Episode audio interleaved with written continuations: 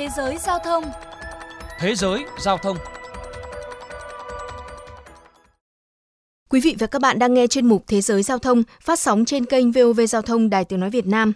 Thưa quý vị và các bạn, cũng như các lĩnh vực giao thông khác, thời gian qua, ngành vận tải khách đường thủy Việt Nam và thế giới gặp nhiều khó khăn thách thức bởi ảnh hưởng của đại dịch cô vít mười chín. Thời điểm này, một cơ hội kiếm ra tiền, dù là nhỏ, bù đắp phần nào vào khoản thâm hụt doanh thu cũng là điều các doanh nghiệp vận tải thủy không thể bỏ qua. Để tìm hiểu thêm, mời quý thính giả cùng nghe bài viết sau đây.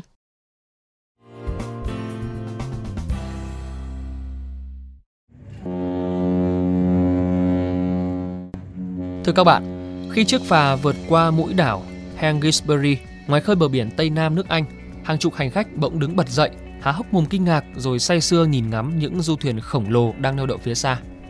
Thật vô cùng ấn tượng. Một người đàn ông hét lên lúc phà di chuyển về phía trước để khách có thể xem xét kỹ hơn. Chúng đang sống và vẫn đang thở.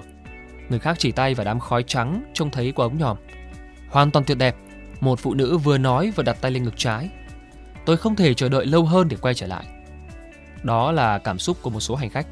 Họ bị choáng ngợp bởi những thành phố nổi trên mặt biển, hình thành bởi hàng loạt du thuyền khổng lồ, xa xỉ và nổi tiếng bậc nhất thế giới như Queen Mary hai, Anthem of the Sea hay Carnival Vow đang đậu ngoài khơi bờ biển Mudeford.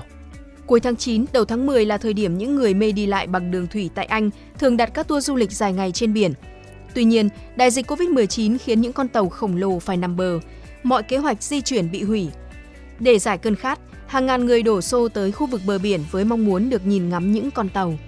Nhận thấy đây là cơ hội kinh doanh có một không hai có thể giúp công ty giảm bớt phần nào khó khăn trong mùa dịch, Paul Derham, chủ một doanh nghiệp vận tải đường thủy ở Motherford, nảy ra ý tưởng sử dụng những chiếc phà nhỏ đưa khách ra tham quan du thuyền.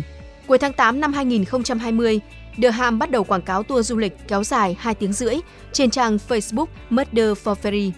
Thật bất ngờ, kế hoạch ngay lập tức thu hút sự quan tâm của cả người dân địa phương lẫn du khách từ nhiều vùng trên khắp nước Anh.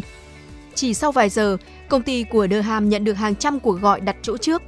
Doanh nhân người Mudeford chia sẻ. Tôi cảm thấy choáng ngợp với sự đón nhận quá nồng nhiệt này. Không ai nghĩ ý tưởng có thể thành công đến vậy. Derham cho biết những con tàu không phải lúc nào cũng neo đậu ở một nơi cố định. Tuy nhiên, nhờ mối quan hệ cá nhân với các thuyền trưởng, anh có thể biết thông tin và nắm được lịch trình di chuyển của chúng. Để tuân thủ cự ly giãn cách xã hội, mỗi chuyến phà xuất phát từ Mudeford chỉ chở tối đa hai mươi hành khách với mức giá hai mươi bảng, tức gần sáu trăm nghìn đồng cho người lớn và mười bảng với trẻ em. Bên cạnh đó, trên chuyến hành trình di chuyển, lái phà thường kể những câu chuyện về lịch sử địa phương để tăng tính hấp dẫn cho chuyến tham quan.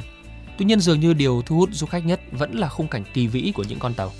Cô Kate Bingley, một cựu giảng viên ở đại học PostMod cho biết. Chúng tôi đã không đi du lịch kể từ Giáng sinh năm ngoái, vì vậy đây là cơ hội để khám phá và nhìn ngắm những chiếc du thuyền, bầu không khí trên phà rất tuyệt vời. Theo thống kê, khoảng ba mươi triệu người đã chọn đi lại bằng tàu thủy vào năm ngoái, giúp ngành du lịch biển trị giá một trăm năm mươi tỷ đô la tiếp tục giữ mức tăng trưởng kỷ lục trong thập kỷ qua.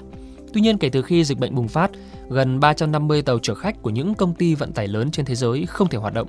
Trong bối cảnh chưa biết khi nào dịch bệnh sẽ kết thúc và hoạt động đi lại trở lại bình thường, nhiều doanh nghiệp phải tự mình thích nghi và nắm bắt từng cơ hội nhỏ. Bà Gay Carter, tiểu thuyết gia bảy mươi lăm tuổi người Mỹ, người từng bị mắc kẹt trên tàu Diamond Princess ở Nhật Bản hồi tháng hai đầu năm nay cho biết, nhu cầu được đi lại trên biển gây nghiện giống như một loại ma túy. Nhiều người bị căng thẳng, rối loạn khi phải ở nhà quá lâu. Vì vậy, việc các công ty vận tải khách đường thủy tổ chức những chuyến đi ngắn không chỉ giúp chính họ vượt qua khó khăn mùa dịch mà còn là cơ hội để hành khách thỏa nỗi nhớ biển bấy lâu nay.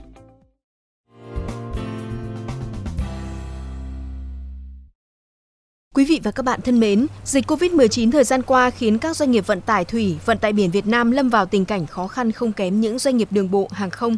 Việc nhiều con tàu không thể rời bến vì vắng khách cũng ảnh hưởng nghiêm trọng đến cuộc sống, thu nhập của người lao động. Để vượt qua thời điểm khó khăn, trong khi khách quốc tế chưa quay trở lại, gần đây, không ít doanh nghiệp tại thành phố Hồ Chí Minh đã chủ động xoay sang mở các tour du thuyền như ngắm hoàng hôn sông Sài Gòn để thu hút khách nội địa. Nhiều chuyên gia nhận định, dịch vụ mới này không chỉ làm gia tăng giá trị trải nghiệm cho du khách, mà còn là cách giúp doanh nghiệp giảm lỗ trong thời điểm khó khăn hiện nay. Đến đây, chuyên mục Thế giới Giao thông xin được khép lại. Cảm ơn quý thính giả đã chú ý lắng nghe.